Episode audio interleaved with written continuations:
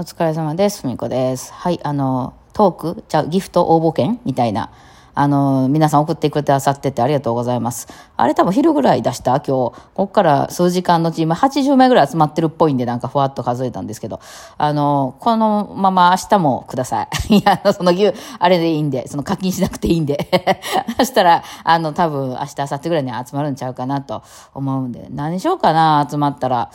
なんかね、あの、ライブで使えるギフトなんやったらね、J とかつく使ってもらったらね、何の話やねん、J ってね。うちのバンドでね、バンド受験って言うんですけど、そのなんか、最近ね、あの、ゲルハルトの休日っていう曲があって、ちょっとヘビメタっぽいんですよね。で、それで終わった後みんなで、あの、x ジャパンの X みたいな、こうね、最後に X みたいな、こう飛び跳ねたいんですけど、あのそれをね、J、まあ、受験やから J、ま、で手で J 作るのめっちゃむずいんですね。結局みんなね、X の手の形をしながら口で J って言ってるだけになってるんですけど、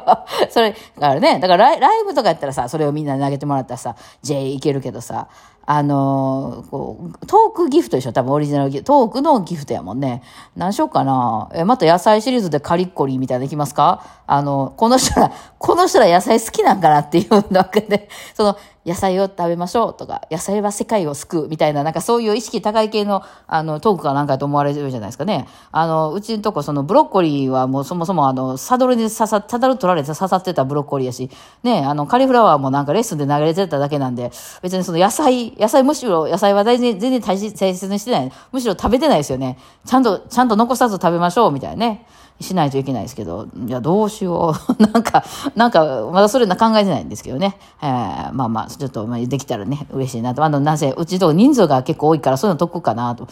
なんかね、あの、多分ね、15日ぐらいから違うギフトの応募券みたいな重ねてくると思うんですよ、ラジオトークさんが。ラジオトークさんもいろいろイベントやってあるから。えーそれ多分300コインとか払わなあかんやつだと思うんですけど、それはちょっと関係ないんで、私のやつ。うん。まあ、お間違いのないようにというね、せっかく、その、コイン使っていただけるんやったらね。そうですね。えートークギフト応募券みたいなやつですね。ね。で、来週からまた総選挙みたいなの始まるらしくて、それも応募券がいるのかなっていう感じなんですけど、それは一人一枚しか有効じゃないってなってたな。うん。あ、別にギフトとしては有効なんかもしれへんけど、あのそのいわゆる何票もらえたかっていう、その、その人の枠の、あの、総選挙みたいな、をするみたいなんで、それもね、欲しいなと思ってたりしてます。はい。それ、またその時になったご案内します。何のこっちゃ、とりあえずね、とりあえず、あの、はい、あの、今、ギフト応募券っていうのをいただけたら嬉しいです。ありがとうございます。はい。もう一つ連絡としては、7月3日のふみこと非公開がちょっと一応締め切りました。えっとね、17人ぐらいになってんね、今。なんや、あんまりぼわっとして20人ぐらいまでいけるかなと思って、よう考えたらやっぱあそこそんな広ないから、とりあえず締め切りますわ。またその、キャンセルとかいっぱい出たりしたらお伝え、あの、募集するかもしれないですけど、まあみんな楽器弾くからね、そうやね、楽器弾かへんねやったら、25人ぐらいまでは全然余裕で入んのよ、あそこね。そうやねんけど、多分そのぎゅうぎゅうに椅子に座ってもうたら、みんなバーリン弾かれへんやんね。あの、流血漬けになるやね。バーリン率がすごく多いのでね。だからまあ一旦、一回これでやって、まだ全然余裕あるや、いけるやんってなったら、まあ次回からもうちょっと増やすかもしれんけど、むしろギリギリちゃうかなって、まあ、ちょっとテーブルとか椅子をどうするかにもよるんですけど、ね、ちょっとまあそれを考えておりますという感じで、すいません。だから、あの、もし今から、あの、頼もうと、あ申し込もうと思ってた人は、次、関西では9月ですね。9月19日になります。はい、あの、8月は、えっ、と、えーね、東京でやるんですけど、それの申し込みはまだちょっと始まってないです。すいません。はい、よろしくお願いします。というわけで、えーまあそんな感じかな。ね、あれとしてはね。はいはいはい。えーさてさて今日今朝はなんかクラシックの弾かあの揺れ方みたいな話をしてて、もうクラシックの悪口が止まらへんみたいになってますけど、別にクラシック嫌いなわけではないんですよ。今日ね、ちょうどあの、喫茶店みたいなとこでね、あの、ちょうどあの動画編集をずっとやってて、そしたら、あの、あちょなんかね、クラシック流れてるんですよ、そこ。どこや？あれコーヒー館とかかな？うん、うん、行ってて。あれはどこにでもないの？関西にしかないのかな？そんなことはないのかな？わかんないけど、まあ、あの、喫茶店、コーヒー美味しいとこですね。えーで、そこでやってて、なんかね、もうハイドンとかね、流れてる時はもうめっちゃイライラするんですよ。あんま好きじゃないからね。うん。で、気に、気にもなるしね。ですけど、ドビュッシーとかに行った瞬間に私めっちゃ綺麗やなと思って、えーなんか、これはナイスなんかなとか。なんか、いろいろ考えて。だからまあ、あの、ちょっとそういう行動的な感じの曲とかは好きなので、別にクラシックが嫌いやというわけではないんですけど、うん。ただ、もう一つまた悪口みたいになったらすいません。あの、クラシックの時に私が結構不思議やったことで、あの、なんていうんですかね、あの、曲の、C、CD と人の演奏を聞くなってめっちゃ言われたんですよね。まあ今でもそうですか？先生とかから、例えばその YouTube でこの人の演奏を聞きましたみたいにやったら聞かない方がいいとかいう先生いません？まああれも一理あるっちゃあって、その、要するにコピーになってしまうので、クラシックっていうのはそういわゆるその元ネタの音源がないわけなんですよ。そのモーツァルトが、モーツァルトが自分で弾いてる演奏とかない、残ってないわけなんですよね。あの、その頃にその録音技術がないから。だから楽譜で残ってるんですけど、だからそのモーツァルが何を意図してたかっていうのは結局わかんないままなんですよ。で、それをまあいろんな人が、まあこうじゃないか、ああじゃないかって自分で解釈しながら、その出していくっていうものなので、例えばその有名な人のあのコピー、ふみこさんの全くコピーですってなったら、なんかそれって何のために弾いてんのみたいにちょっとななる、うん、まあそれはそれでいいんですけど、そのいろんな人のコピーを通じて、その、あの、だんだん自分をあ確立していくとかならいいんですけど、それ何したい人なんみたいになるんです、確かにね。あの、有名な人の丸々コピーみたいにしちゃうと、この人ここでちょっと伸ばし気味に、ほら、クラシックってテンポ通りじゃないから、ちょっとこの人いつもここで伸ばすみたいな、音長くするから、私も長くするみたいな。で、そう自分でこっちの方がかっこいいと、あの、いいと思ってやってんのやったらいいけど、この人がやってたからただただコピーしました、やったら、一体何を考えてそれを弾いてんねやみたいになるっていう意味で、まあ先生たちは、その、聞くなって言うんですよ。例えば、なんか CD を買ってきて、その CD と一緒に弾いたりとかね。あとはそのクラシックをですよ。うん。あの、っていうのをや、やらない方がいいっていう先生多いと思うんですよ、結構。うん。あの、まあ、弾いた方がいいっていう先生もいるかもしれないけど、ポップスなんかを一緒に弾かんとね、分からへんところあるんですけど、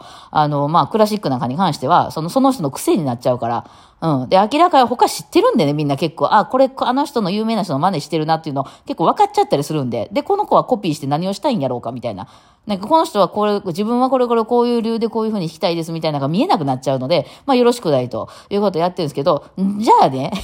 あの、その、譜面を譜読みするのにあたって、えっ、と、まあ譜面をね、苦手な人なんかやったら、ほら、音にしないと分かんないっていう問題もあるし、まあ譜面得意やったとしても、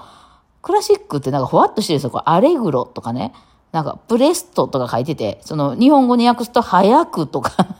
なんなん早くって。あの、なんか、そのメトロノームで言ったらなんぼやねんと、100、120の早いのか、160の早いのか、どっちやねんみたいな。なんだけど、そこは言わない。そこは皆まで言わない。早くって書いてあるんですよ。あの、イタリア語でね。そう。で、それがわかんないから、だわかんないから聞きたいわけでしょ？みんなどんなんかと思って。うん。だけど、そう、聞くなって先生に言われるから、まあ、こんな、こんな感じかな。まあ、だからそれはその、いわゆるその自分が早いと思うテンポやったらいいってことなんでしょうけど、だいたい日本語でね、訳される時点でね、あのーなんていうのかな、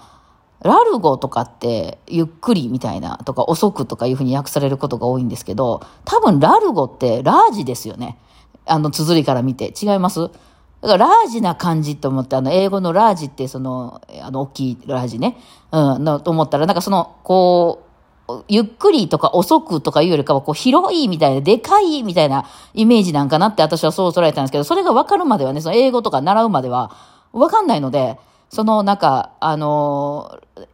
ラルゴ、ゆっくり、みたいな。なんかそう、意味がわかんない。ゆっくりとはほんで、日本語もわかんないみたいな感じになってたので、ね。で、その、わかるでしょ？みたいな感じで、あれなんか、私、あの、子供の作り方みたいやなと思いました。そのもう皆まで説明せんでもわかるでしょ？って言ってるけど、どこかでみんな、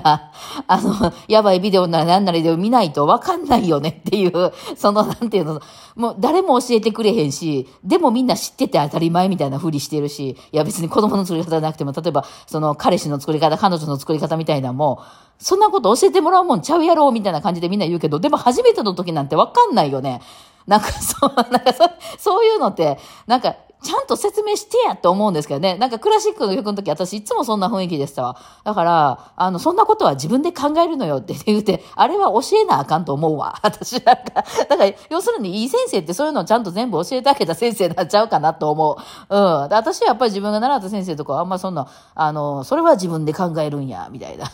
子供は河野鳥さんが運んでくるんや、みたいなね。嘘ばっかりやで、もうね。みんな、世の中ほんま嘘ばっかりですよね。そういう意味で言うならね。子供の時ね、嘘ついたらダメですよ、とか言って、親とか、あの、学校の先生とかにあんなに言われてね、大人嘘しかついてへんやって。まあ、その、この考え方はちょっと発達障害的な 考え方ではあると思う。多分、そこまでなんかこう違和感はないのかもしれない、みんな。そんなん言うてるうちになんとなく周り見てるうちに、あ、なんかみんな彼氏とか作るんや、みたいな感じで、ね、いつの間にか子供できてるみたいになるんでしょう。そやけど、その、なんか、詳しく言ってくれへんとわからん人種もおるんですよっていうね。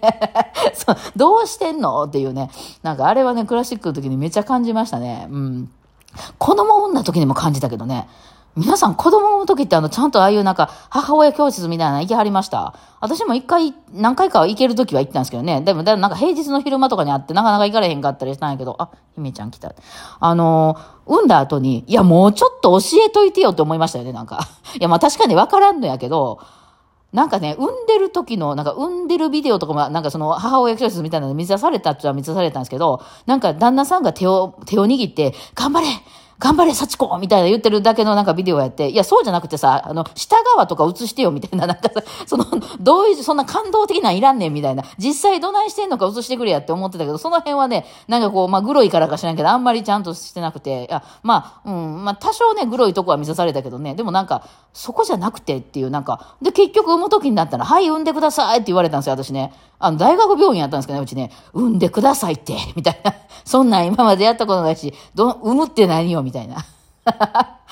で、一人ね、すごい腑に落ちたんが、産むときに、あの、助産師さんの一人が、ここ、ここから出てくるからって言って、出てくるとこ押さえてくれたんよね。で、あ、そこに向かって頑張ればいいねんなっていうのだけ、だってわかんないもん、どこ、ど、だって自分から見えてないしね、どうやって、いや、子供産むって知らんよ、そんな、みたいなね。だから、二人目、三人目になったらもうちょっとね、あの、なんかわかるかなって思ったりはしたけどね、結局そのチャンスは訪れませんでしたけど、うんね、なんかそういう、なんか、なんとなくわかるでしょうみたいなやつは、私はちょっとこう、空気ではわからない人なんで、なんかね、クラシックとかもなんかもうちょっと詳しく説明してくれたらいいのになっていうんだけど、まあ、そういうのは下品なんやろな。全部が皆まで言うてまうと、